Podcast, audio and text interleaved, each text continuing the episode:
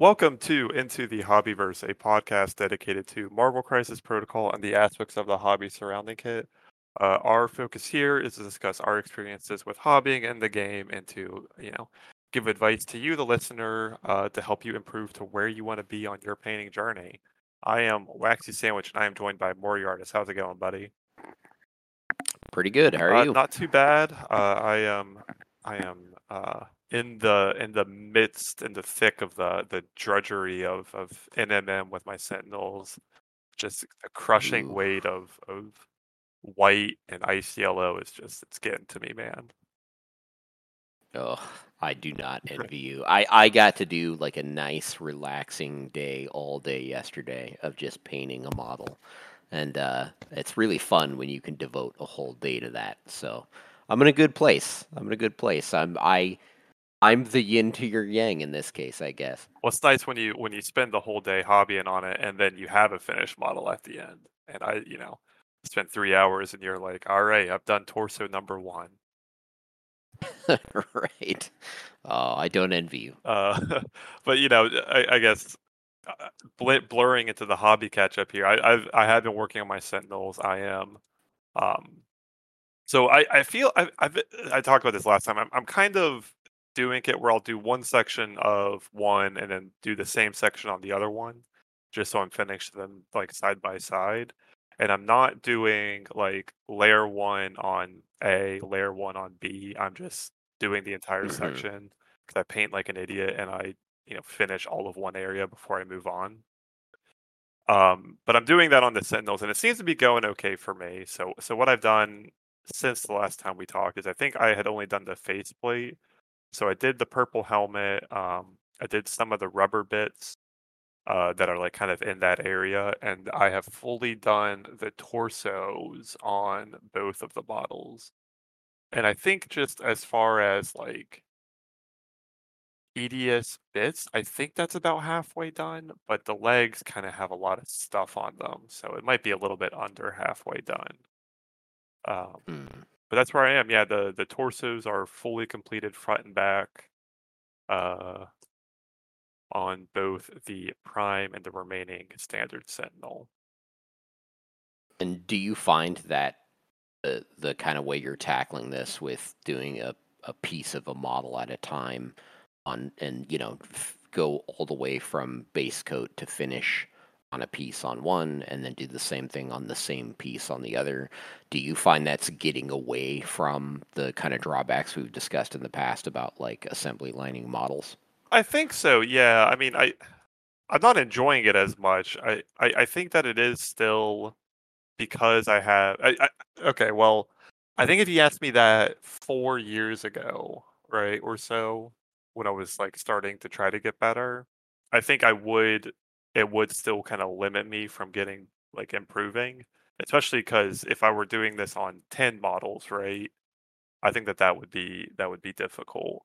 But since I'm doing it on Hmm. two, I have spent a lot of time like not kind of quote unquote batch painting in this way. I think it it is like still I- I think I'm still able to like get past that like blurry brain power troubles that like you're kind of hinting at where you're you're focused so much on just getting the color on the models and not on getting it where you want and focusing on other things. I think because of those factors I am doing okay with that. Um Gotcha.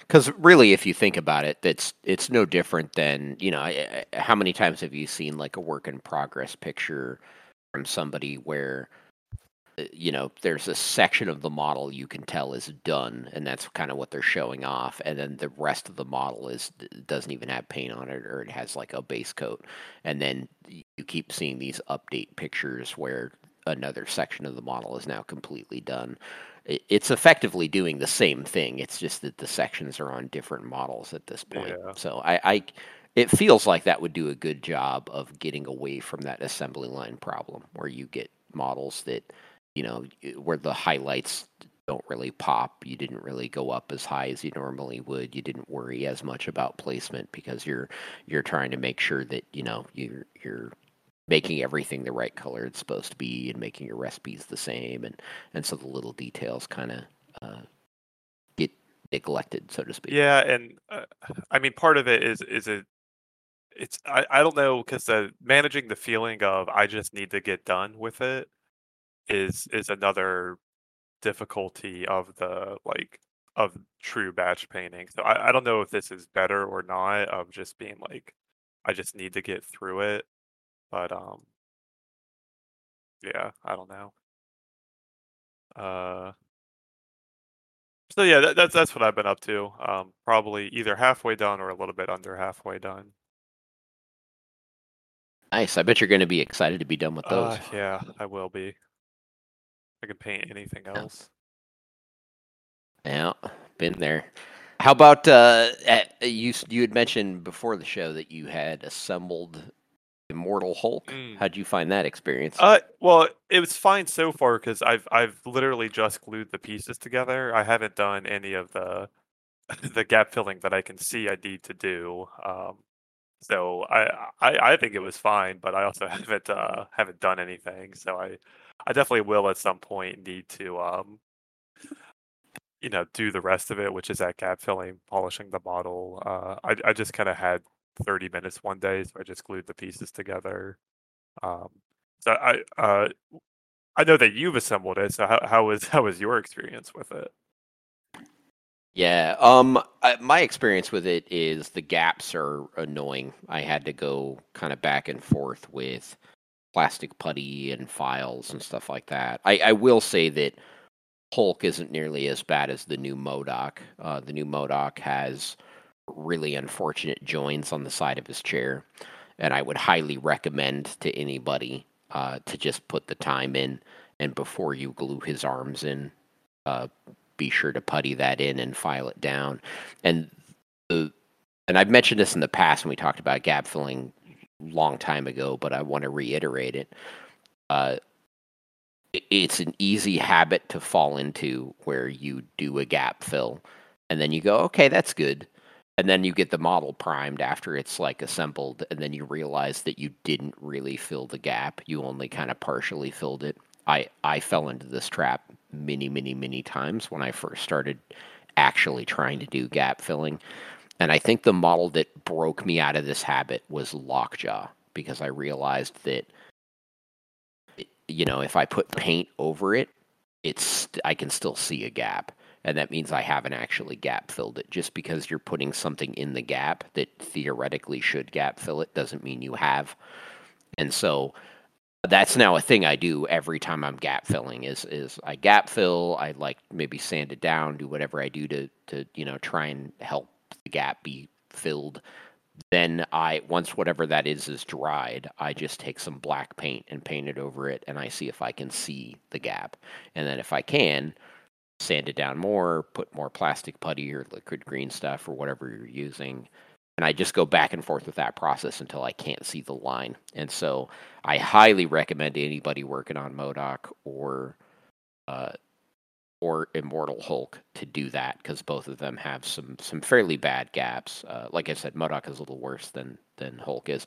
Also, highly recommend assembling in pieces while you do this because some of the gaps get really difficult to get to after you fully assembled anything. Uh, with Hulk, like there's parts on his arms that are going to be really hard to gap fill uh, if you've already attached them to his torso.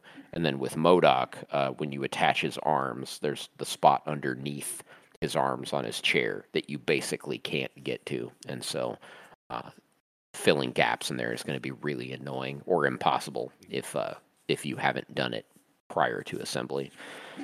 Yeah, that, Uh, note of advice. Sorry. I was say it's a good reminder because I, you know, I have that habit where I just kind of uh slap stuff together and then worry about it later. So good, good reminder, especially Yeah. on that particular model.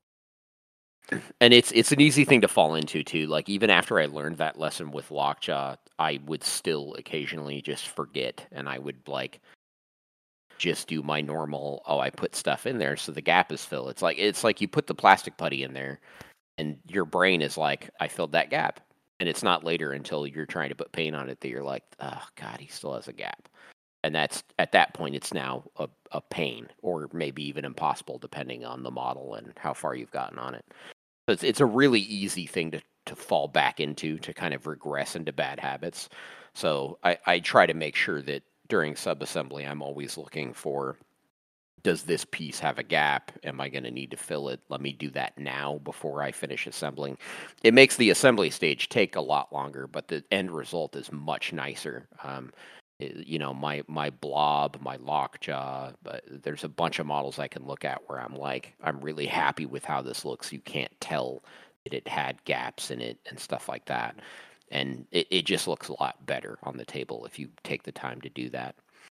Of other note, too, uh, MODOK has a weird little thing going on where he's got a piece that goes behind his face that has his tongue. Mm. Uh, you're going to want to make sure you leave his face off and the tongue part separate. And then what I did was I hand primed the tongue and then I uh, just used my regular priming on his face. Uh, and then I'm going to paint the tongue and then I'm going to glue that into the face uh, and then glue his face onto him, and that will allow me to have like the painted tongue uh, on him without, you know, trying to paint a tongue behind a bunch yeah. of teeth. Yeah. And so it, I, I, would recommend to anybody that cares about that tongue detail. I mean, it, it isn't the easiest thing to see anyway, so you, you could probably get away from just ignoring it. But me personally, I, I know that it would irk me if I look into his mouth and just see nothing but black. I definitely want the tongue to be there, so I'm gonna I'm gonna take the time to do that. But I wouldn't begrudge somebody uh, just being like, I don't care, and just kind of gluing it in and calling it good. But but just so you know, if you do want that detail, that's kind of what you're gonna have to work around. Yeah, uh, I am taking mental note. Yeah, the the old GW style uh, tongue thing. I think that that um makes sense to do. Yeah. So I have been doing those, and then uh, for the other part of my hobby catch up, uh, I've like I said, I painted a model all day yesterday, but I'm not allowed to reveal what it was. You guys are gonna have to wait. Secret. Because it's super secret squirrel ops. Well, you could say it was for the uh, painting competition, right? The... Yeah, the painting gallery with no name, run by Fury's Finest. They're doing a. I, I will give you hints. It's a. Uh, it has to be either a two threat model or a model that, should it be released, it will likely be a two threat and that's based on if you can convince the organizers of that argument. So I I wanted to do Galactus with the argument that he's a two threat when he appears in Squirrel Girl comics. Um, but I, I didn't know if they would buy that, and I didn't have the time to do a big Galactus model. Yeah, so I decided them, to do one of those people has it. Is it is it C twenty seven? That's that's a large model. Yeah, I kind of want to get it and paint it to be honest with you, but I know I'm going to do the whole non-metallic metal shenanigans and all that, and it'll it'll be a fun model to paint, but it'll I'll also be sick of it halfway through, I'm sure. So, uh, but I I did do a model, and it is I, I will say it's an existing two threat model. Um, I still have a little bit more work to do to it, and then I'm going to enter it in, and we'll see how it does. And once it's revealed, I'll post pictures and talk about it and all that stuff. Yeah, the deadline on that is what May first, so I think so. Yeah. So I have like a whole week left. Yeah. Well, I mean, it, it you said it was mostly done, so it's uh not not too much longer to wait. I guess I'm thinking until uh, yeah reveal slash announcement. It it should be done today for sure, and then I can. And of course, there'll be like a week process because I think they do like uh, judging voting. and have yeah. people vote on it and stuff like that. So it, it'll be a while until I'll be allowed to kind of talk about it, but that time will come. Yeah. Cool. Well, excited to have everyone see that. I got a little sneak peek, but um, I I will tell no tales. Indeed, on pain of death. uh, I, and so any other hobby and so uh, top secret project and some assembly, but but anything else? Uh, not really. The only other thing is I've been researching uh, how to, and this is not MCP related. One of my other hobbies is I play Frostgrave, and uh, I've wanted to for a long time make like a vampire bad guy, and I wanted to base it off the Sigvald model from Age of Sigmar. Okay, yeah. And so I picked I picked one up when I was at Adepticon, and uh, I've been looking through different conversions people have done with it and trying to figure out like how I want to go about converting it and because I really like it with the the black hair and like the red armor it has a very kind of Dracula in the middle of battle type feel to it. Um, so I'm I'm kind I've spent some time planning that out, but I haven't really done anything with it other than just browsing images and watching a couple videos and get inspired on it. Um, no idea when I'm ever going to do it, but that's that's the only other little hobby stuff I've been engaged in. Yeah, that'll be cool. Yeah, planning out planning out stuff is uh fun. I, I don't know. I I have this Yes, tendency. Maybe this is like a, a deep dive rabbit top rabbit hole topic, but it, uh, have you heard of this concept brain crack? Brain crack? Yeah, I want to make sure. So, No, I've heard of plastic crack. Is it anything like that? so it's this um, it's this concept I've heard at is is when you get an idea in in your in your head, like you have like this idea, like you just described, you should just try to do it as soon as possible because the longer it kind of sits in your brain and just like you're like, oh, it'd be cooler if I did this and this and this and this and this. It like builds up the idea a lot larger. Um, one, it becomes like it turns from this small idea into like this insurmountable like task that you're like, I don't know how I would ever do that. And two, if you ever do do it, it kind of doesn't line up with uh, what you Mm, expected it to be. So it, you know, that that's kind of the concept of brain crack. It's that twofold, like one where you never actually do it a lot of the time, or if you do end up doing it, it kind of you've built it into this thing that you don't like how it looks like. So it's kind of this concept of to avoid it, you just if you have an idea that you like, don't don't dwell on it too much. Just kind of get started. Don't plan out every detail, and then uh, you know, get started on it. I guess, and then you'll you'll like the process a lot more. Um, I I I do not do this. I wish I did, but I I I very much like when I have an idea. Like I had an idea for this two threat contest, and I was like just laying in bed up until 4 a.m. Not 4 a.m. until like 1 a.m. Just thinking of exactly how I would do it. And when I woke up in the morning, I was like, ah, this sucks. I'm not going to do this because I had built in all of these details and like all of these steps that are going to take a mm. lot of time and, and effort that I didn't end up wanting to do. Um, Interesting. yeah, so I, like as it relates to hobbying, like I, I have a tendency, at least like when I'm thinking about dioramas, I'm thinking about larger display type projects to, you know, overthink it and not really get started on it. Um, so it's, you know, something to keep in mind, I guess.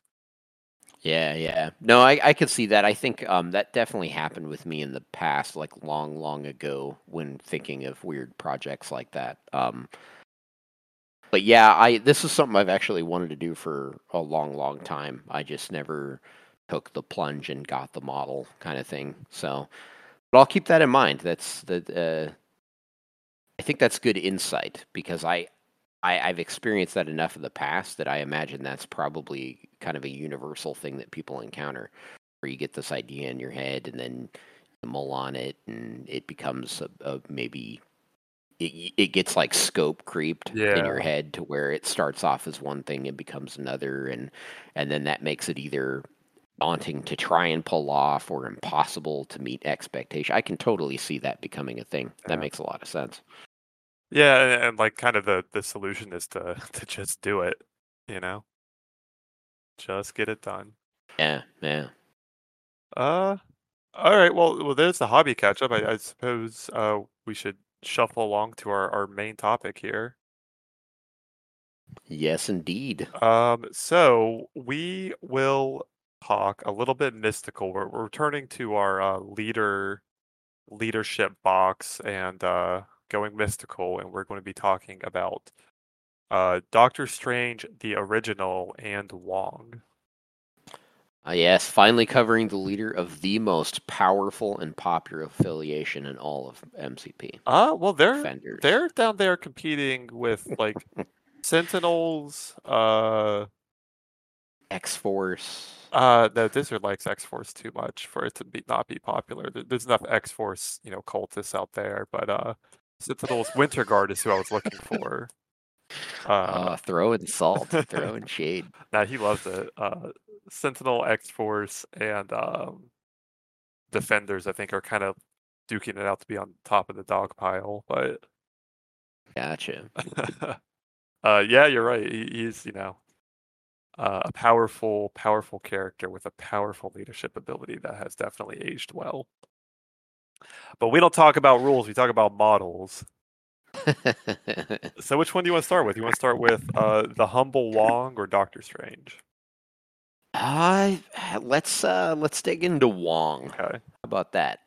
Um, yeah, so so there there were a couple things I wanted to touch on on Wong, and, and this will more be like just talking through my experience on Wong. Cause I, I don't know if I have a ton of actionable advice, um, but there there are a couple of things I think we could uh we could talk through that that might be helpful. Um, so so Wong for me was interesting. I, I think I talked about it on the Thor episode. If if you're you know haven't listened to that episode, that I have have wanted to learn how to um, paint miniatures with oils, and and I started that experimentation on um, well, I started a while ago with with just doing oil washes, and I've kind of sung the praises of oil washes before, but this is a little bit different where you're using oils as like the main the main body of of your color. And I started that on Thor, and I, I didn't really have good success with that. So on Wong, I tried it again, and um, uh, I, I, I had I, I think I had more success with half of it. So the, the two main areas on Wong that I did in oils were one, the green of his outfit, um, which I guess is just is. I, I did the traditional Wong color scheme with, or comic book color scheme, I should say, with the green uh, green outfit with yellow trimmy bits. Uh, that was done with oil, and then the um, oh gosh, I don't know what you would talk. About. Mine mine looks like melted ice cream, but I guess the uh the magic thing on his base.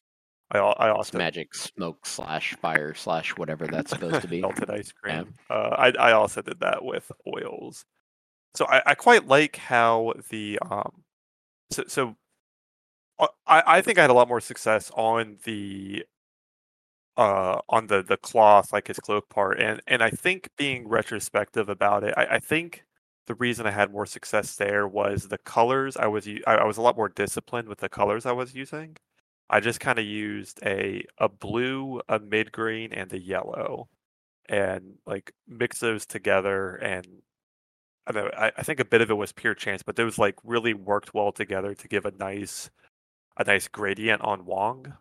Um, and you know with with oils, it's I, I, I don't want to get into painting with oils necessarily. If if people are interested, you can hop into Discord. I can talk about a little bit more. Um, because this is still like I haven't really revisited this too much to have a lot of advice for it, but um, like the the advantage of painting with oils is it blends really well together. So I kind of started with a mid green, um, and then in the shadows I put in that blue, and on the highlight I put on that yellow, and you just kind of mix them together on the model because the model's still wet, and you get these nice looking gradients.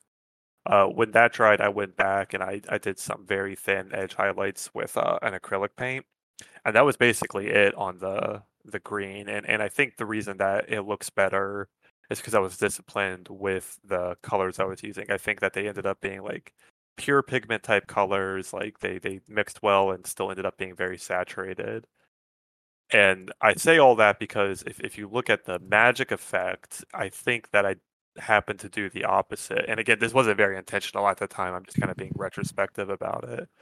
Where I think that the colors I used on the the smoke effect, like weren't I think they were all melange type paints where uh, that just means that there's more than one type of pigment in there.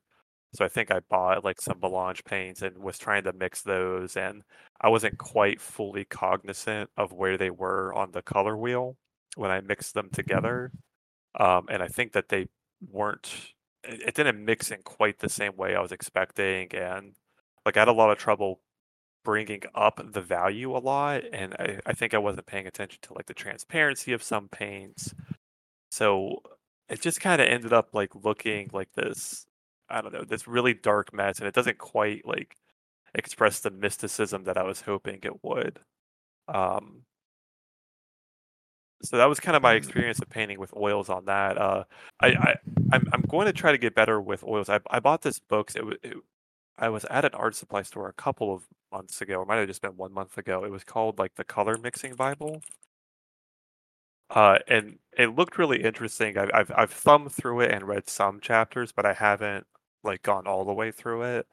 Um, it, it, so the the idea of it, and this is all information you could probably find online, but the idea of it is it gives you a bit of history, but then it kind of talks through for different types of mediums. So so really for me, I'm mostly interested in oil and acrylic, but for different types of mediums, it gives you considerations for mixing like in, in the front section there's um like why stuff mixes better a little bit and you know different uh I guess I'm trying to remember actually what's in there. It, it gives like some information. It gives like thinking about pigments, like how you should conceptualize pigments and these artist type paints, which is you know new information for me because I, I don't have an art background. Um, but then it's just like maybe 50 pages to I don't know, maybe 80 pages of just like if you mix PY134 with, you know, burnt umber, this is the color, and it gives you a small gradient of like what that's going to look like.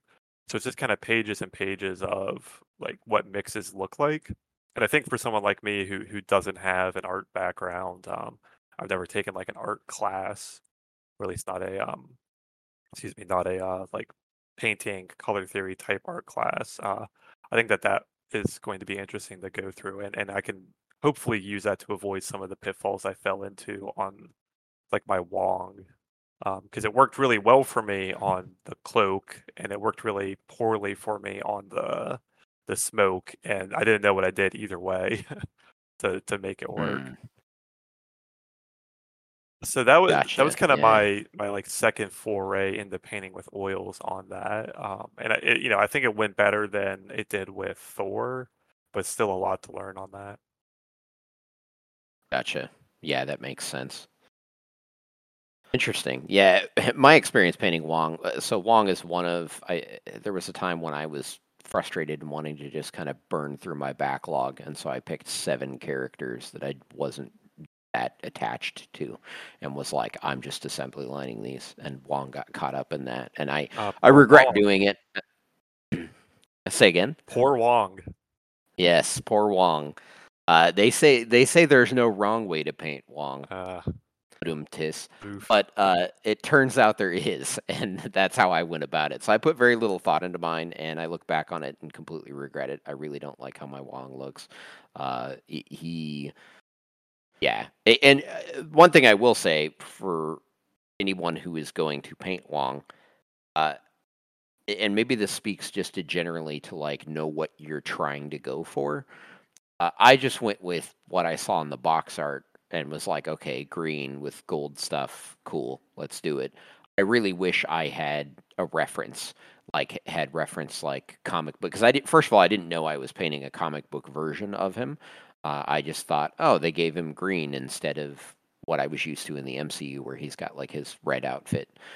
Uh, and so I just kind of went off that. And eh, in retrospect, it's like, okay, well, there's had I gone off of a comic reference, I think there's some things I would have done differently, and I think it would have made for a better paint job. But I was putting so little thought into it because of the whole assembly line thing that that ended up not happening. So uh, use a reference if you can. Uh, it, it, that's one of the benefits of MCP is that there is for any character you're painting, there has to be like a million images of this character online that you can find that can serve as kind of inspiration to make it, and it'll just make the character look better. Like having a reference, it, it just makes you think about color and you know color theory and uh, where you can place highlights or lighting effects. Like it, it, i feel like everything i've painted where i had a reference to go off of it turned out better than the ones where i didn't. So uh, do that and then also know what you're going for. I was just kind of like okay there's green and yellow i'm going to put green and yellow on it. And the result is i didn't put a lot of thought into what i wanted the end result to look like and so i got a result that i didn't really like um, you know get an idea in your head of what you are going for yeah. uh, before you start the project. That's the advice I would give. Yeah, and I mean, you know, for for some characters, you can be surprised with the outfits they wear. So you mentioned the MCU, and, and one thing you can do with your Wong model is, um, you know, I think we both did the box art type green outfit. There's a lot of cool Mhm. conversions or or just alternate paint schemes that, you know, model more after the MCU, which is that, you know, ruddy ruddy purple slash red type colors. Those those, you know, that tends to be very cool looking. Um, you know, I, I Wong's kind of a character that's worn a lot of different outfits in the comics, I believe. Uh, so you can get some ideas for some alternate paint schemes there. Um, yeah, so you know, using reference, like you said, it, it helps you with that highlight placement and can provide other ideas for for things that kind of match your personal taste if if you want a different different type look. Mm-hmm. Yeah, yeah, absolutely.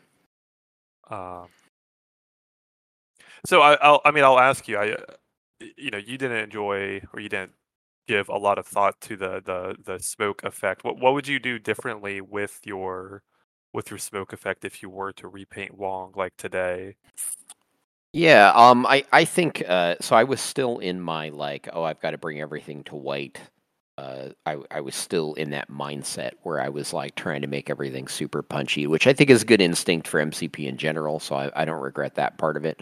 But I also think it, in this instance with Wong, it made kind of a weird. Uh, I'm not even sure how to word this really. Like it, it seems to have the same value contrast that Wong himself does. And I think were I to redo him, uh, I, I would be trying to do like texture into the cloth, perhaps, and then I would intentionally try to do something different with the the value of the smoke. In particular, I I did the kind of typical highlighting where it gets darker in the recesses and then lighter eh, which is you know pretty normal for when you're doing value shading. However, since it's magic smoke, there's no need to do it that way if you don't want to. Like you can do it that way, nothing wrong with it. But I think I would play around with that. Maybe try to make it to where, uh, first of all, there's like more than one color in there. Like I just did a kind of purple that goes up into lilacs, which is kind of a bad habit of mine with purples, is I always just do lilacs. I think I would probably play around more with reds in there, uh, make it kind of more of a, a magenta feel to it, uh, and then maybe even reverse it to where instead of getting lighter as it goes up, it gets darker as it goes up and is brighter underneath. So maybe it looks like it has kind of an eternal glow. Um, I really like those effects. Uh, and, and then, of course, it's a good opportunity to maybe do some some very light OSL, like on the bottom of them, to make it look like the smoke is actually kind of emanating some light. Um, I, I would do something along those lines because I, I just feel like it would help the model. It would kind of um, give some visual interest to it and just make it less boring. Yeah, interesting. So so you would go with like more of a like a glowing fire thing? Because I I was thinking that I might if if I were to redo mine, I I'm not sure I would do it in oils, but I think I would try to make it look closer to smoke, like where it's it's darker at the bottom, um, like maybe more smoldering than that. I mean, it's you Mm. know, I think both are valid options. It's just kind of interesting, like where you're going for, like uh, like kind of what is your interpretation of that of that piece of the model. Yeah, I, I think it's one of the strengths of the model. Honestly, is that it, is a magicy smoke thing that he's standing on, and that means that what you want to interpret that as is just wide open. Like you, you can have it where it's like some type of magicy fire that he's like dancing on or whatever. You can have it to where it's smoke. You can have it, you know, to where it's just like a miasma of energy of some type. You, you can paint that in so many different ways. Uh, and so I, I, I would play around with that and try to find something that's a little more visual interesting, um, as well as being more deliberate with the color scheme. I, I think that would be a big part of what I would change about him. Yeah, I mean, it, it, it's interesting to hear you talk about that. I, I actually really like this sculpt. I like kind of like how simple it is, like with a lot of subtle sculpted um like details and highlights on the the cloak itself. Like it, it really lends itself well to forcing yourself to work with um more subtle highlights than something like a space marine where you, know, you can make it really or maybe a sentinel where you can make it very very jagged, very like prominent type of highlightings and shadows and that'll look really good. This kind of pushes you in a separate way where you have to think about uh, how am I how am I going to convey you know interest on something with these very subtle folds? Um, I Right. think it just I, I think it's interesting, uh, an interesting challenge. On top of what Yeah, you I, I said, where where you have the freedom to interpret, you know, the smoke differently. You have the freedom to interpret like what colors his what colors he's wearing differently. Like, um, I think I saw someone like do a koi pattern on their wong, like a freehand, like you have the room hmm as opposed as opposed to a GW model, like you have a nice area of canvas where you could, you know, do some kind of freehand. Like uh, you, you could. I've seen someone give them a Goku outfit. Like there, there's a lot of ways that you can, you know, work with the model uh, because it's it's such a I don't want to say plain model, but because it's not overloaded with like crap, like you know, he should have like 12 submachine guns strapped across his back with 50 pouches and uh, I don't know, like like four layers. Fortunately, Of, fortunately, he wasn't designed in the '90s. yeah, four, four layers. Otherwise, he'd have exactly that. Yeah. I don't know. It, I for me, like this is just one of those models that I, I like to point at where, uh, you know, some people would talk bad about this model, like, oh, it's just a really boring model, but it gives you a lot. It, it, it's a boring model by the GW standards, but from my you know point of view, is it gives you a lot of opportunity to push yourself to to bring out a lot of the subtle details Yeah. on the model, um, and it gives you the ability to freehand stuff. Um, you can always just glue, you know, Or, some kind of gun to the e- back of it. even if it's like uh, you know something as simple as just doing like texture. Uh, it, it, it that's a really good point that you bring up, and I'm really glad you said it because it, it, it this is a model I think that it's very very easy to underappreciate, and that it is a you know he has a very simple outfit in the comics. It's it's accurately representing that. It's also giving him a little bit of dynamism right? So he's, he's doing like a cool pose. So they're they're they're giving you enough to work with there to where you can give him a simple paint job and it'll still look cool. But they're also giving you a lot of opportunity to really play with it and explore. And that's everything from what what do you want to do with the outfit? Do you want to freehand something? Do you want to play with textures? Do you just want to do like an interesting color and then play with the folds. Uh, that allows you a lot of opportunity to play with transitions, where you can you can you know go as rough or smooth as you like, and and see how it changes the way the model looks. And then, of course, what we've already said about how you can interpret like the the smoky stuff he's standing on. Uh, it really is a model that it's yeah, what, what what's the right way to phrase this? It it is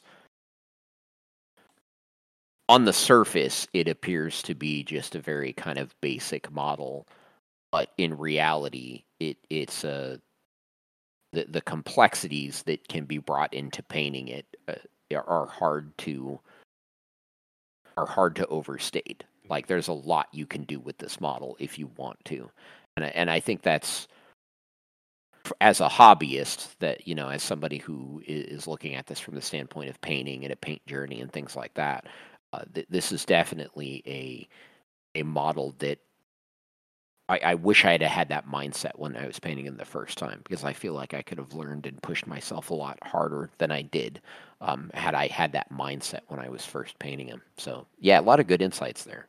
Yeah, no, I I think so. Yeah, these are the type of models that I like. Um, nice plain, but with with that, like you said, that slider scale of you can take it up to um to where you want it to be as far as difficulty, uh, or no, maybe not difficulty is not the right word. Like like level of effort. You have a, you have a nice wide sliding slider there. hmm Yeah. Um, I, I don't, know if you want to talk about it too much. One one of the things that I had a lot of difficulty with on Wong was was uh, and and frankly, a lot of the models like Luke Cage is is getting a bald head to look right. Do you have any like? I just kind of slap at it until I feel like it looks okay. I mean, I don't know. Do you, do you have any advice for like how to get it done? Like, I, I think I did a little bit. I, I did do Wong's like head area in acrylics. Like a little bit of this is you know mixing in like a blue green into the shadow tones, especially on that on the back of the head, the bottom half. I try to like get that uh, to be that desaturated blue green. Um, but I don't know. I just have a lot of trouble with like getting the highlight to be in the right place so that it, it looks right. Yeah, that's a that's a good question because it, it at the end of the day you are dealing with kind of an oblong sphere, right? Like Yeah. it's it's spherical in nature, but not exactly. Like it's it's a little bit stretched as far as a sphere goes. Yeah, and, and it kind of turns into a cylinder when it goes to that neck area. Right, right, and and I so oblong. Anyway, sorry. Yeah, go ahead. Yeah, with with my uh with my Wong, like the back of the head, I didn't really pay much mind to it all, uh, to to its detriment. I think that uh, I, I guess what I would do is, uh, I'm not sure how to describe this. It, it like, I I like to have a lot of your mid tone present, uh, just kind of all over and then have it go more into the recesses like around kind of the temple area and then the, the right above the brow uh, area and then where the head like where the head kind of meets the neck that area is where i do my recesses then have my my mid-tone everywhere else on the head um, and then save the like save the extreme highlights for like the very tippy top of the head and they're going to end up looking like a essentially a line almost because that's where it starts to get oblong like on the top of the head it's going to be longer than just a sphere. It's going to be a sphere stretched from the top of their head to the back of their head.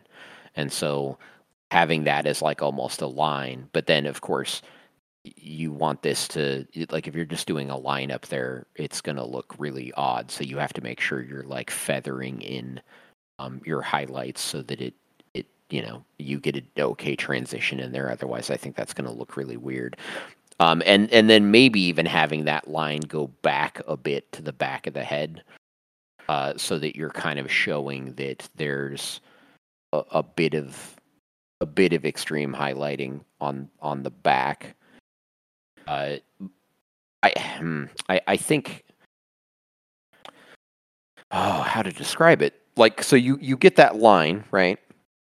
And then from there you want to feather that in. And since you're feathering that in by taking your midtone and like adding a little bit of whatever whatever your highlight is that should allow that to soften and kind of spread to the rest of the head if that makes sense. And so that should give you a transition from the mid-tone of the the bald head area up into your extreme highlights. Um, but I, I i would recommend just playing with it a lot with very thin coats uh, trying to keep in mind the shape of it. It it's generally a sphere but it's got like a little bit of an oblong nature to it where it's also kind of wrapping around to the back of the neck uh, and if you keep that in mind and have references of like lit spheres and cylinders, uh, and and just think about that while you're doing it, uh, it'll probably help you to get something something you like. It is really challenging to do, though. I think that's a that's a good point. I, it'll I'll have to keep that in mind, like when Professor X finally comes out. Yeah. I have to I have to do this again. Yeah, I- every every time I've had to do it, I've I've, I've really struggled with getting it to look right, and I, I guess it does just kind of for me end up being an annoying process where you're just like going back and forth with those thin codes. Um, I'm sure if I was better at wet blending, that'd give me a much better place to start with, but uh, I, you know, I I don't wet blend a lot, and I I don't quite get it, so I just end up fu- fussing about a lot. Yeah, yeah. I, this is where the the is it Sam Lenz, I believe, that wet blending advice of like just start doing it. Uh, Yeah. In fact, start doing that. Learn like learn by just being like, I'm gonna start wet blending now, even though I'm brand new to painting, and eventually you'll be a phenomenal painter because all of your stuff just defaults into wet blending. So I, I might start. I might start trying to dig into that. It's hard though because I don't know. Sometimes you just want to paint a model and you want it to look nice and be done with it, and not, you know, not spend an insane amount of time on it. So Yeah. I don't know. There's always that line of like, how much you know when do you want to push yourself and when do you just want to have like a model you like and and feel good enough about to play with and i don't know it, it's that balance between you want to game with it and you also want to improve as a painter and where where do you draw the line kind of thing Yeah, hundred percent agree. Uh, any anything else on Wong before we talk about the Doctor Strange? Oh, i think i think that pretty much covers uh, any any insight i can give on that don't do what i did Yeah. Uh, all right. Well, so D- Doctor Strange, you know, we we talked about the the niceness of Wong. Doctor Strange is a little bit in the other direction, where he's he's a extremely busy model, like as far as the amount of folds he has in his his cloak. Obviously, this, is more from character design itself than on the sculpt, but um, very busy model, very cool model where he's like flying through a magic effect. Uh, he's uh, you know, f- like they did a really good job of having him float in midair. I, I really, I really enjoy how that looks, even if it was a bit of a uh, pain uh, with the assembly, because I, I did him in sub assembly with uh, him separate from his cape, uh, or with the cape rather separate from the magic effect. Um, so yeah, a, lot to chew through on this model. Where, where where do you want to start with? You want to start from like a high level on, you know, color choices that you could do for for Doctor Strange. Yeah, yeah. I get uh, Doctor Strange is another one of those characters where um, they've played with his outfits a lot, especially since you know he was very heavily inspired by kind of '70s psychedelic kind of stuff. I, there, there's a lot of things you could do with his outfit if you wanted to. You could really go crazy with this. Uh, and then, of course, you know he, he's now has a much more iconic kind of MCU and more recent comic stuff. So it, it you could easily just go with kind of the canon box art interpretation and have it look really good. Um, but yeah, you're right. He he is a much much busier model. There's a lot more going on with him, um, and that brings a lot of its own challenges. Right? Uh, it it does make it to where he, is a bit of an opposite of Wong in this respect, where the if you play around with him the same way you play around with Wong, you could get something that's kind of hard to look at. Um, but I, I do really like the, the the floating effect they did with him. I, I think, especially with how early on he is in the MCP range, like it's pretty impressive they were able to pull that off. And and I don't know about you, but I've found that he's surprisingly sturdy for Mm, being a yeah, model. after that's- after it gets all together, yeah. yeah, yeah. And I was expecting, I remember when I was first putting him together, I was thinking, like, man, I'm going to have him snapping off the base like every other second, and it's going to get frustrating. I'm going to have to do some weird stuff like, like pinning his foot to the base or something. And I, I, I've never had to do anything like that, surprisingly. Yeah, I, I imagine it can break if you know you get um, pressure in the right way. But but like you, I've I've been impressed with uh, the sturdiness of it. Let's call it. Yeah. I mean, but you know, th- there are other things, and we didn't mention with this Wong that there's like some alternate posing capabilities with. You you can always kind of change out what they're doing. Like I've seen people um, kind of have him floating off his two feet and then using the magic effects as you know other pieces, uh, like more basing type effects or like uh, off of whatever piece he's floating off of. Like like you can kind of rearrange the the sculpt itself to to give you interesting um like uh, they're not really conversions because they're not on the model itself but i guess like basing opportunities Yeah, um, re- recontextualization of yeah. like what what all the stuff is. Yeah. yeah No, exactly I, I, that's a good point. I have seen people do stuff like that where they they have they find some other way to base him essentially, and then ha- repurpose the rings as something else, and that's yeah. that is a cool uh, opportunity you get with this model. yeah and um yeah maybe you're not playing around with the painting but it does give you that like quote unquote hobby canvas to to play around with Mm. Yeah, yeah, Um, but I mean, as far as my outfit choices, I, I think we both went with the same like comic book blue and red cape. I guess just kind of matching the box art, which is probably a consistent theme with with kind of how I paint most of my models. Um, but uh, speaking of the cape, though, um, I, I I think I've talked about this before, but man, I hate painting capes. I'll tell you what, they're Mhm. they're a pain to paint. Um, I, I kind of like how my other Doctor Strange's cape went out better. Like like this was kind of an earlier model for me. Um, but I, just can never get them to look right. And you know, th- there's one interesting thing I want to point out. Well, well, here I'll, I'll pass it over to you while I look around for this. But um, you know, kind of what was your experience painting the cape?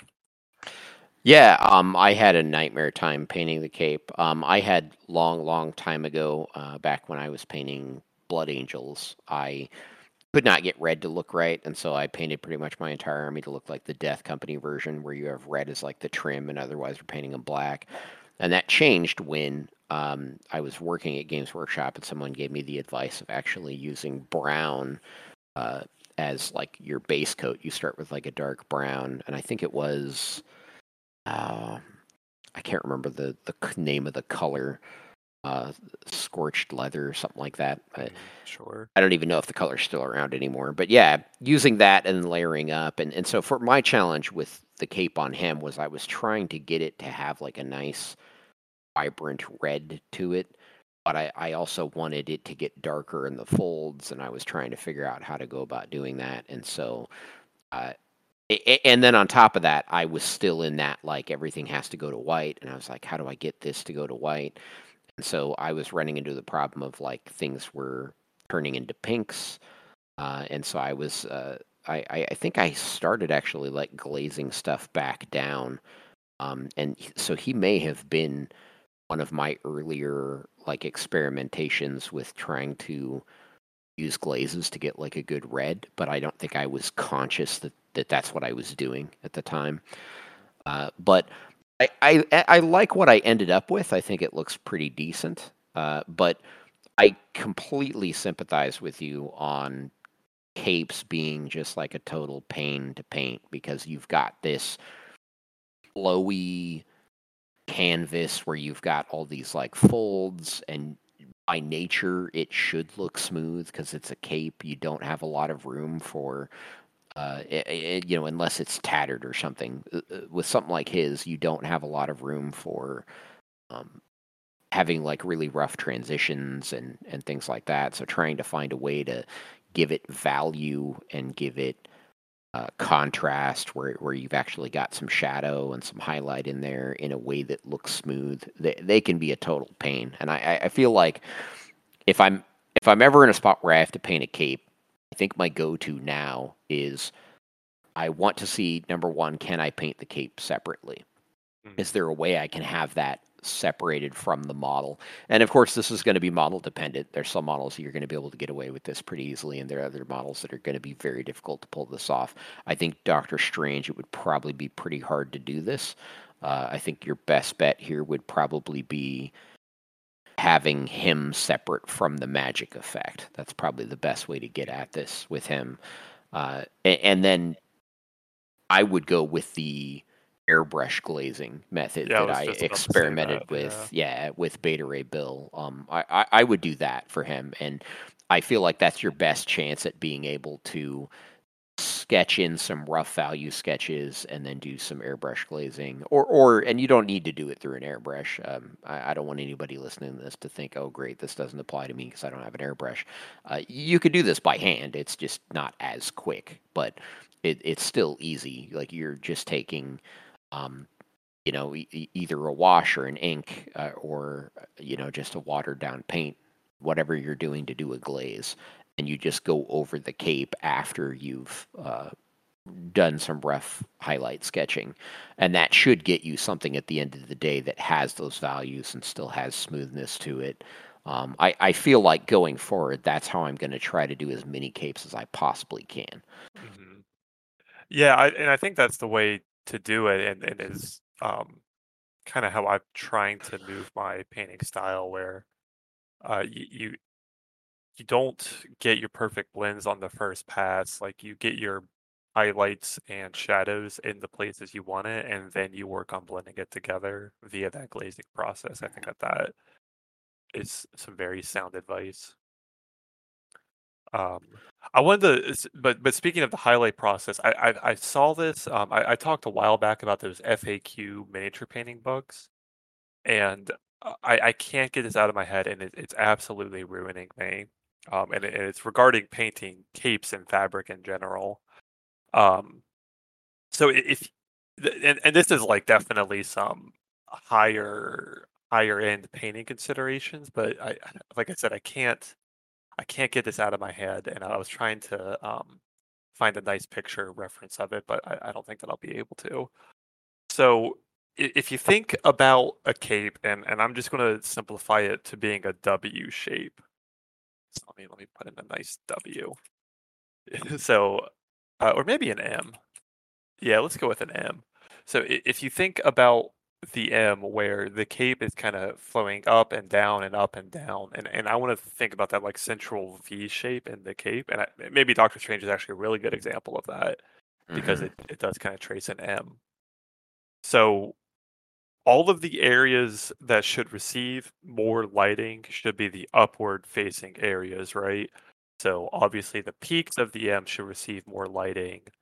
Uh, those um, the slants of the M and the slants of the cape should receive less lighting. But where I always have messed up capes, and, and now that this has been pointed out to me, and I, am not going to be able to like live with myself, um, is that central valley of the cape should receive light. And actually, if, if you look at my picture of the Doctor Strange cape, you can see exactly what I'm talking about. Or technically, that's that that like it's a recessed fold, but it's still an upward facing surface. It's still going to receive light. If if you see my picture, like there's some subtle glossiness of that white light on the Doctor Strange cape. There should actually be a much brighter red there than I have painted because that would be an upward facing surface and it should receive light. Um, because of light Oh. light decaying, it shouldn't be as bright as the peaks of the M, sure. but there sh- still should be light, like a lighter area there. And you know how I've always painted this, I can I can see how you've painted is you know recesses should be darker and the light, the raised areas should be lighter. But with capes and fabric, that, that's not always the case Yeah. if it's an upward facing cape, like the way his cape is kind of flowing out that that valley there, just in the middle of that valley, should be a lighter color. Yeah. And why I'm You- saying why I'm saying that this is ruining me is this is I already hate painting games, and I think that this is very difficult to execute on. Right. Yeah. Um, you know, it's funny you say that because I'm looking at my image of mine, and you can see that uh, on the back image where you can see his cape, the it's rather glossy. And sure enough, what do you see in the dark recess? You see a little line of light of gloss, and that perfectly illustrates your point that that yeah, my, mine should mine has be- that too. right Yeah. that should be brighter. There actually should be red there, and it shouldn't be.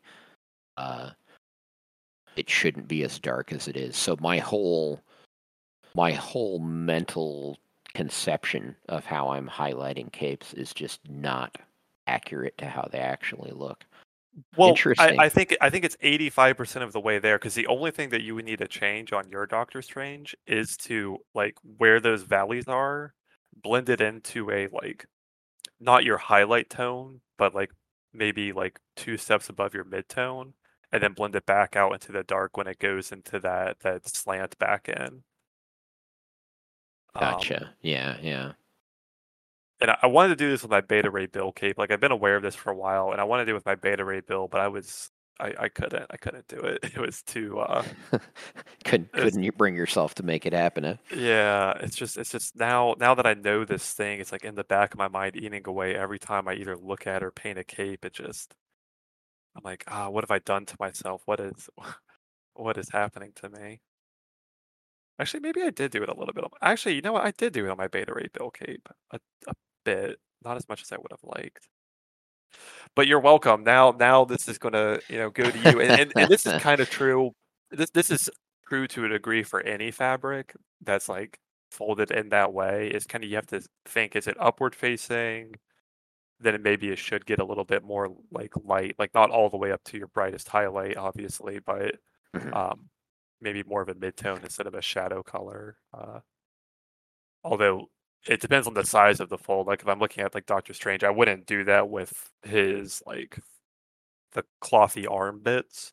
Like I wouldn't mess around with getting all those folds like that are upward facing in that because those are so narrow folds that those would be closer to dark because there would be a, a literal shadow if you Mhm. painted that realistically. But Right, right. with something that's like such a swooping broad fold like in the capes and stuff, which is where you're mostly going to see this, that is where I would uh you know paint in that highlight.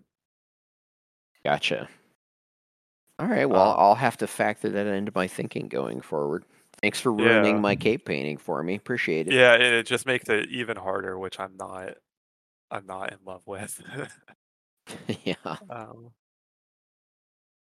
uh so sorry if that was obvious to anyone. For me it was kind of like a, a a quote unquote level up moment, but it was it was like a very frustrating one because I was like, ah crap, now I have to do this. Yeah. Um, yeah. That's how you grow, though. Or- right? well, well, I say that you, you don't really have to do it, but um, you know, no, no, no. You, you, you, literally kind of- have to. You literally have to. yeah, it's kind of it's as you like push yourself up on these, you know, the ever-ending uh uh step type pyramid of you know miniature painting these are kind of things that creep into your head and then you know help you to depict things more realistically um all right i want to drag us out of this rabbit hole i just i just wanted to throw that out there because i was just staring at my cape and it was bothering me Gotcha. No, I'm glad you brought it Uh, up. I mean, hey, that's that's why we're here, right? So makes sense. Yeah. Um, so the other the other thing I wanted to talk about on this, if you know, and, and I'll pass it back to you if you want to talk about anything, is is the magic ring and, and kind of how to play around with this magic effect. Um so I you know, obviously with the model, the the ring he's flying out of is such a you know big piece of the model that he it, like of the model itself. It, it's really kind of the eye catcher of the model. Um I Mhm. think that it's worth spending the time to to make it look good. Um, there's a, there's a lot of ways that you can do it. I mean, you can I, you can paint it by hand, like you can do a lot of texturing with it. Um, but I think what really helped mine look good is is I did um, this was a pretty early on experimenting with inks. So I, I did a lot of airbrushing with inks and, and I did a lot of back and forth with this. So um, I kind of did it in it, it looks a little bit like NMM type style, and I, I didn't intend for it to do that at the beginning, but it, it does look like that now. Um, to to me now. Um, so I I kind of you know had three colors and white. So the the base color there is a is a dark purple. Uh, or not the base color. The dark pur- the dark areas you're seeing is a dark purple that I've kind of sprayed with an airbrush, and then I did that with an orange on the rest of the areas. So the purple, the thin purple with the um the transparent orange is what makes it look like that that yellow or that uh that dark brown because of subtractive uh subtractive area or uh, subtractive pigment mixing subtractive mixing i think is what it is. Um and then i did white on the areas that i wanted to be brighter and then i did um you know a yellow again with that uh and that gives you that nice transition from you know purple or this this is dark brown which is really purple with a orange filter applied over top of it that blends out into that true orange and then goes into that more yellow um and then i think i like I, I definitely played around with this a lot i'm trying to remember it was a while ago like i would try to push the highlights knock it back push the highlights knock it back so it was, it was a lot of airbrush work and then to make it look like it's not just airbrushed um it is you know it's really easy to do and I, i'm kind of looking at it, wish i did better but just edge highlight the whole thing with ice yellow um, is, is what i did and apply some selective highlights in those shadow areas and it kind of takes it, it, it moves it from looking like oh he just airbrushed that to a little bit more i don't want to say realistic but but it just kind of changes how it feels and reads when you apply that edge highlight Yeah, I, I definitely think that airbrushing on its own often doesn't look great because it looks like it's just airbrushing. Like it, it reads Yeah, to the eye as like you just airbrushed that, and it kind of takes away from the like magic of the paint job. Whereas, and, it's funny because it, you mentioned that you kind of got this you ended up with this kind of non-metallic metal gold look and i feel like the edge highlighting with like a very bright color like an ice yellow or, or you know a titanium white or whatever um, that's usually one of the ways you help sell a non-metallic metal. So i think that probably contributed to that but i, I don't think that's a Mm. bad thing at all. I think it looks great. Um, it has you know I, I did a similar thing where i was trying to go for kind of like a, a gold rings look but this was well before I had any clue what I was doing in that regard. And so, uh, and and the photos don't help mine that much, but they,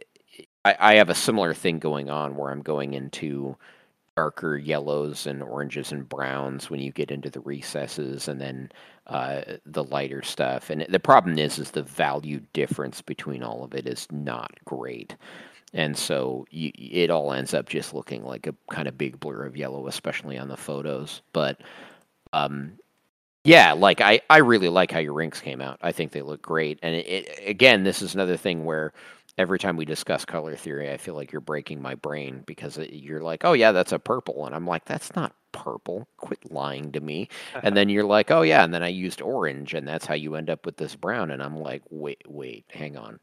like I need I need a moment for my brain to like wrap wrap around what you're saying there because the idea that you can mix purple and orange and get like a brown and just using so so are you saying that other than the edge highlighting that you did all the colors in there is just a dark purple and orange and you said a white Uh, well, a yellow and a white. A yellow and and a the white, white. okay. The white was just to underpaint for like added value.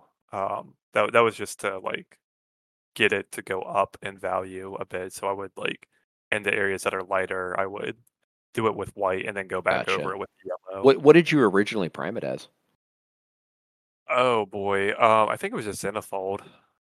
I mean, it, it was Zenithal, but it, it doesn't really matter because I, I put enough like paint on it eventually where you know I, I don't. I don't Zenithal probably doesn't matter anymore. Yeah, yeah, that makes Yeah, sense. on, on this one in particular.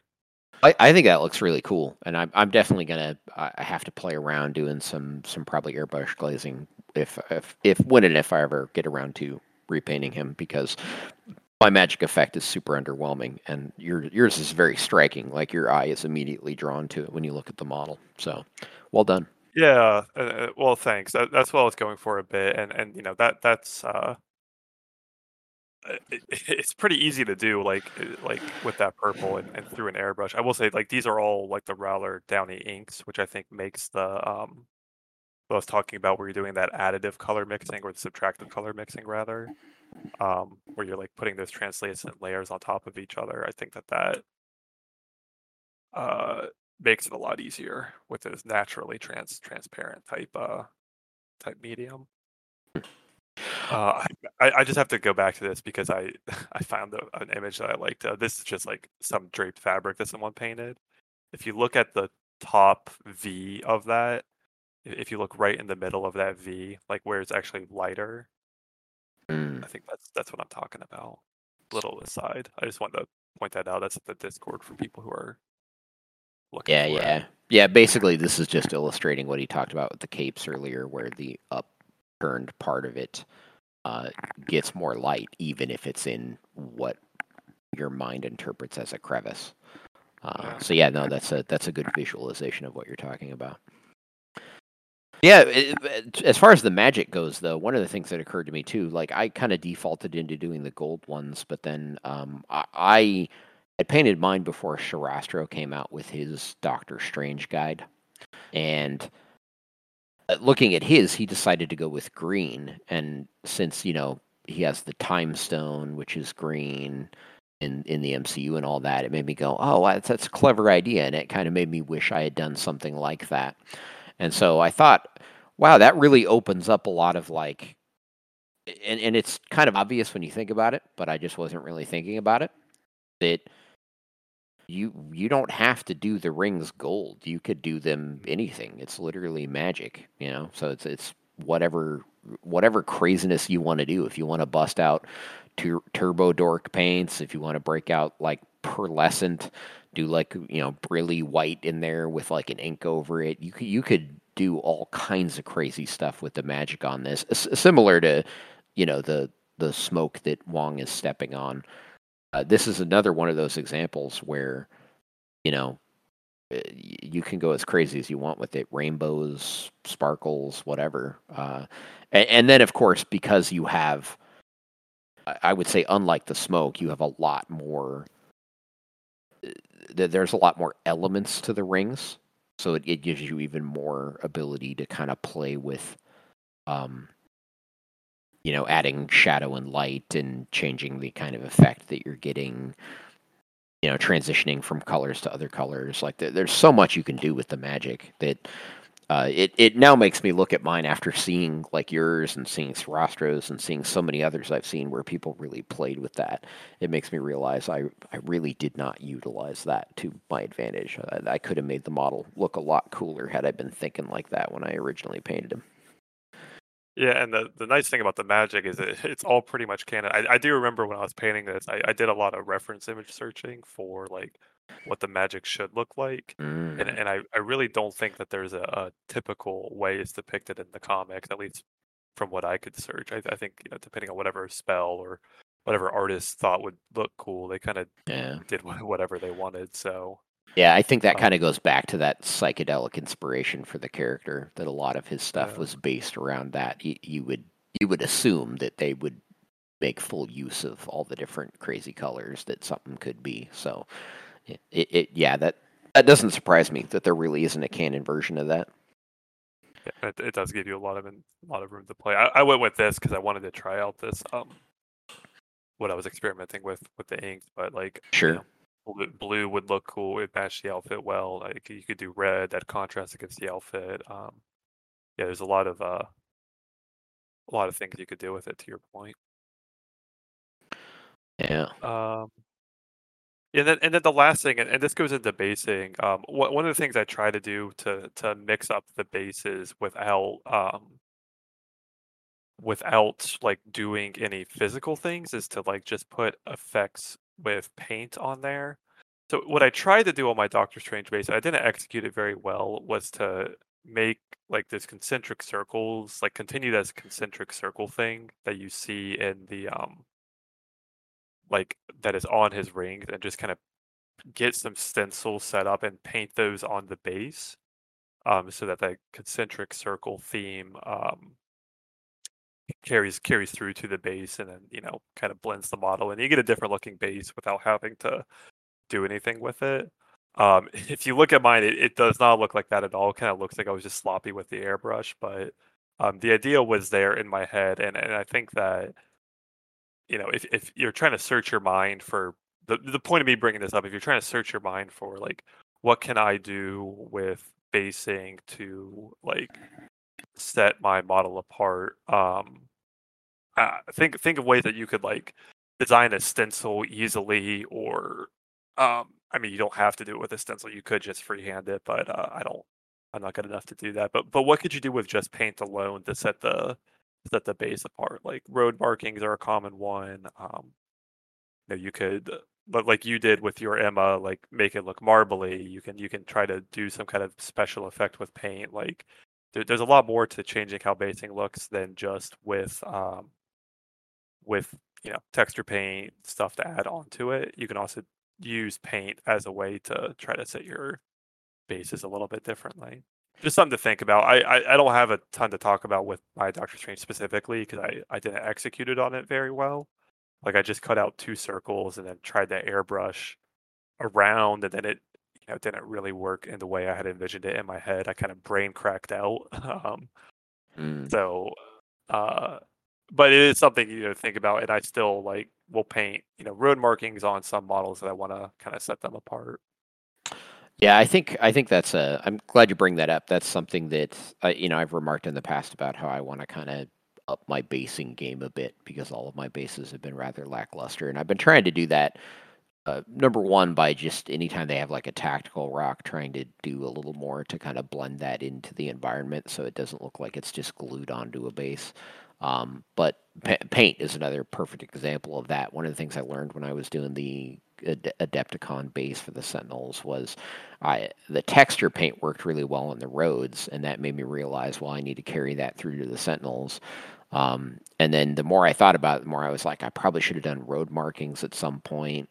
Uh, that would have been nice. It would have, you know, kind of helped add that. And then that made me think, why am I not doing road markings on, you know, the, the I have all these urban bases and I don't have a single road marking on any of them. And it's like, what what am I doing? So, I I think that's a really good point. Is adding this idea that a, a quick way of kind of upping your bases and just adding adding some visual interest is to uh, play around. You know, it, it's a base just because it looks like.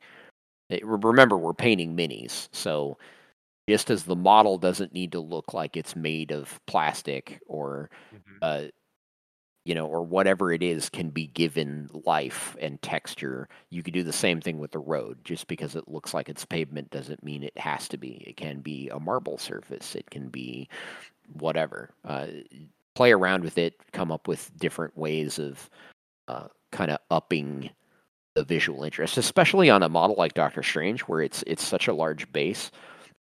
Um, and you know because and of so little of it is used. Yeah exactly. So so little of it is used it's like it's a perfect opportunity to to do something to kind of uh, make it have more going on uh, even if it's just little stuff like I, I, don't know throw a newspaper on there whatever um, play around with paint and other things you can do to a base to to just make it look less dull. I think that's a i think that's a really good thing to point out yeah, it adds adds character, carries the story through. It it, uh, it adds a lot for not a ton of work sometimes. Sometimes it is a lot of work, but uh, you know, just something to think about as you know people approach their models, be it Doctor Strange or or other models in the future. Yes, indeed. Well, uh, that's all that I had to talk about. Anything you wanted to mention on the magical duo uh, before you wrap it Uh, up? the only thing I wanted to do is uh, shame you for being a heretic Mm. and not giving your Doctor Strange a goatee.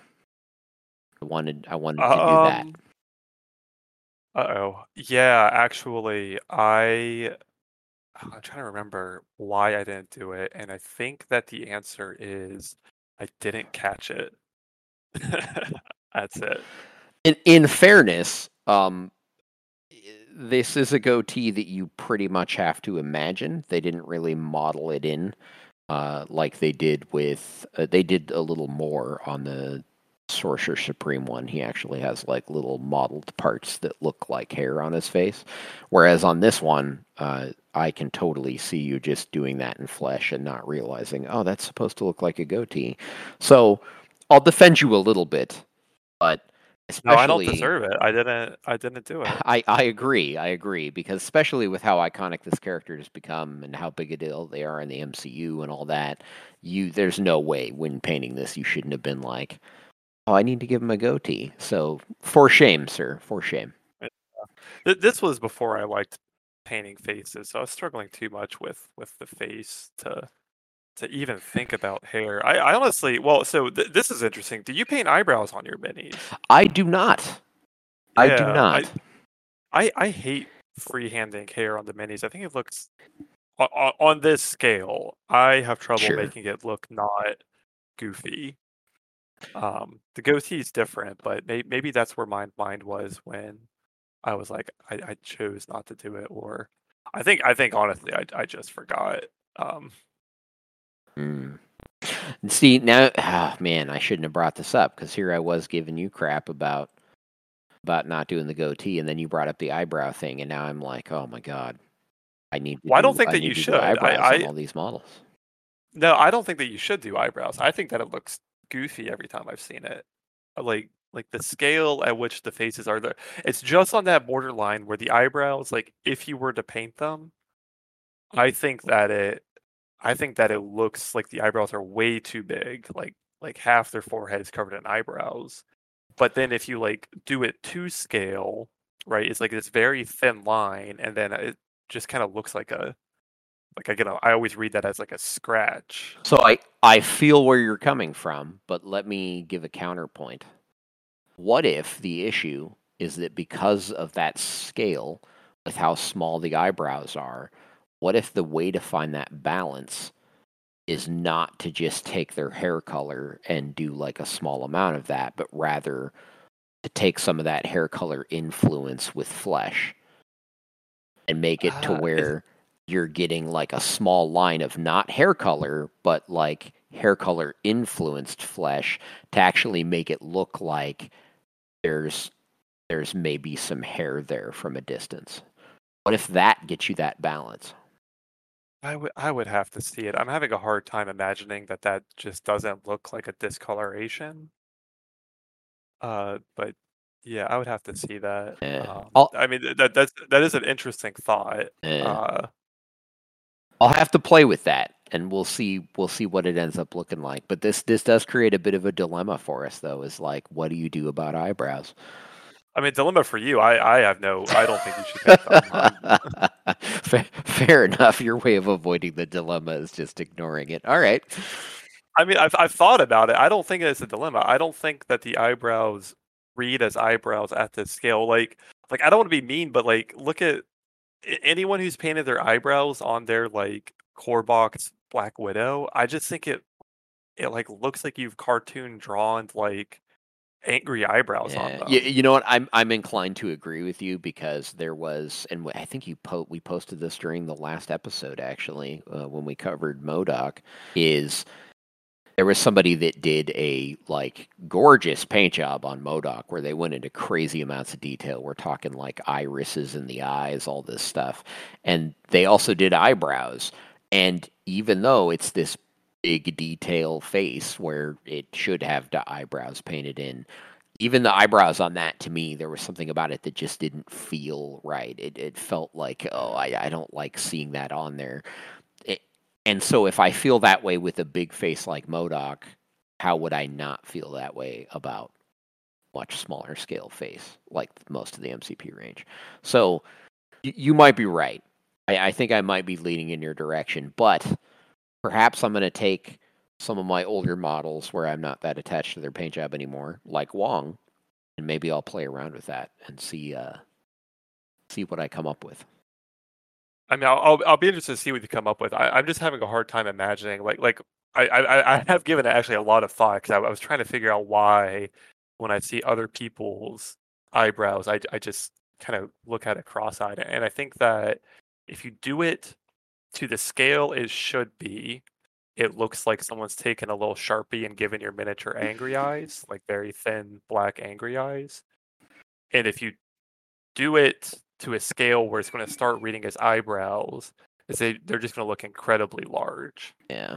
Um, In fairness, but but maybe maybe your maybe your solution is a, is a middle ground that I hadn't considered, uh, and and maybe that does end up working. well, I'll, I'll play with it. I'll bust out some of my older models. and I'll try it out and see what I like. I, I will say though, in in the case of some of the women, it might actually work because it is literally a thing. I remember my my wife went and um, she was trying to just get kind of a side job, and so she interviewed at Ulta Beauty as one of these makeup places, and she found out during that she she's not a person that goes crazy on makeup, and she found out that like it's very common practice to like eh, when they say paint on their face jokingly that's not really a joke. Like a lot of makeup usage really does come down to like whitening out the face like with some type of foundation. You do a, a canvas. You turn the face into a blank canvas and then you're literally painting features on. So you're creating the impression that the cheekbones are in a certain area. You're creating the impression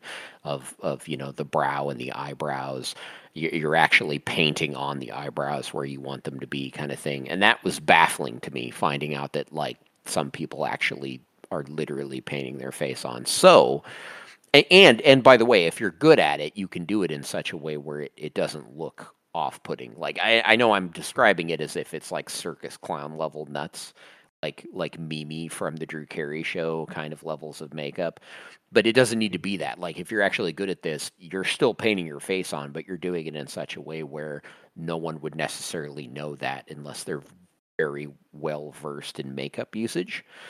So so the takeaway here from a miniature painting standpoint is that if you have a character that likely takes advantage of makeup, like you know Black Widow uh, w- would probably do that, given her you know her kind of role, the way she infiltrates and things like that, seduces, what have you.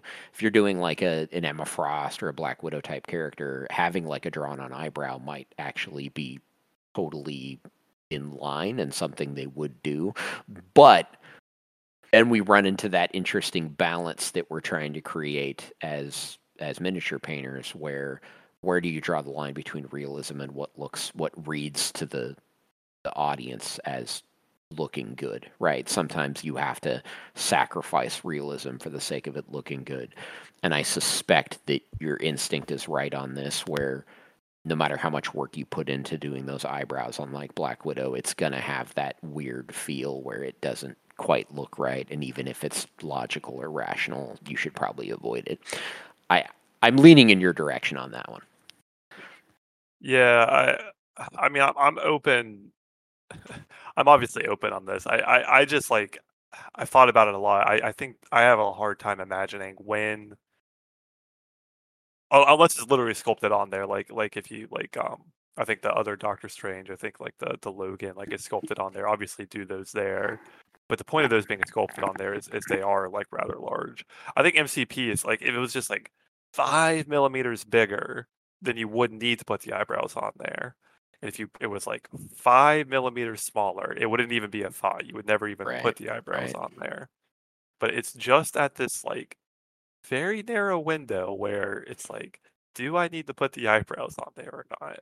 Yeah. Um, and and I, I've decided no. uh, Half of this is a personal taste. Half of it is kind of what we've we've gone through. But um, yeah, Interesting. anti eyebrow. We can we can now have Eyebrow this. hater. We can now have this as like a topic. So anytime we like interview somebody, we could be like eyebrows or Mm, no eyebrows, anti-eyebrow. and then figure out who's going to be on what side of the end of the hobbyverse civil war. Yeah, we'll, we'll recruit for each side, and uh, you know, my side of, of truth and justice will will of course win. The anti eyebrow eyebrow camp. keep keep telling yourself that. I'm all, I'm this right this coming from the person who didn't put who didn't put their goatee on their Doctor Strange. Right, I, that's- I'm that's I'm freely gonna say. admitting that I'm freely admitting that that was a that was a personal failure. Uh huh. Yeah. Truth. Uh, Truth. I'll- Truth. Justice. Right. Truth or justice. Yeah. Yeah. Uh huh. Big. Big words. well, big well, words. not not on the beards, not on the beards, only for the eyebrows. Whatever you got to tell yourself. Yeah. I was I was a young man a year ago when I painted this Doctor Strange. I, I was young and foolish and brash. I, I, I couldn't I can't be beholden to the mistakes I made of my youth. You know, Uh, The ravages of time that a year make. have, have, steeled me into a uh, you know a much more uh, it's getting away from me. the mistakes of youth, you know. yes, indeed. That, that's that's what I'll chalk it up to. may we continue to make them. All right, we're we're off the rails here, so I'm I'm going to wrap us up here, unless you have any any last minute uh, no, no. I think thoughts on, on these two models. I, I look forward to doing repaints on these two. That's all I'll say. I a lot of lot of regrets with these two models, and a lot more justice that can be done to them. So take your time, put put thought into it, and do these models justice, please, to to avenge me. All right. Well, uh, with that, we're we're wrapping it up here, uh, dragging us out of this episode. Uh, if you are listening, you know, for the first time and um, are confused about what pictures we're talking about, we have a thread in our Discord where we, you know, post all the pictures that we're referencing, and you can kind of go in there and take a look. Um, you know, the link to that will be in the show notes. The Discord is also, you know, where a lot of conversations of these podcasts continue and you know new conversations happen. So there's um, a lot happening in the discord. There's two cha- two channels to just show off what you've been working on and uh, you know another channel to look for cnc on anything specific or just general about you know a project you're trying to take to the next level to build your skills. So lot lot going on in there. Um, if you want to follow me on Instagram, I am waxy underscore sandwich. And I am Moriartis Seven. The links to those will also be in the show notes, and uh, you have a blog that will be linked in there. Yes, indeed. Uh, MoriartisMinis.wordpress.com. All right, awesome. So thanks for listening to us. Uh, we will chat with you next time. Keep painting, guys.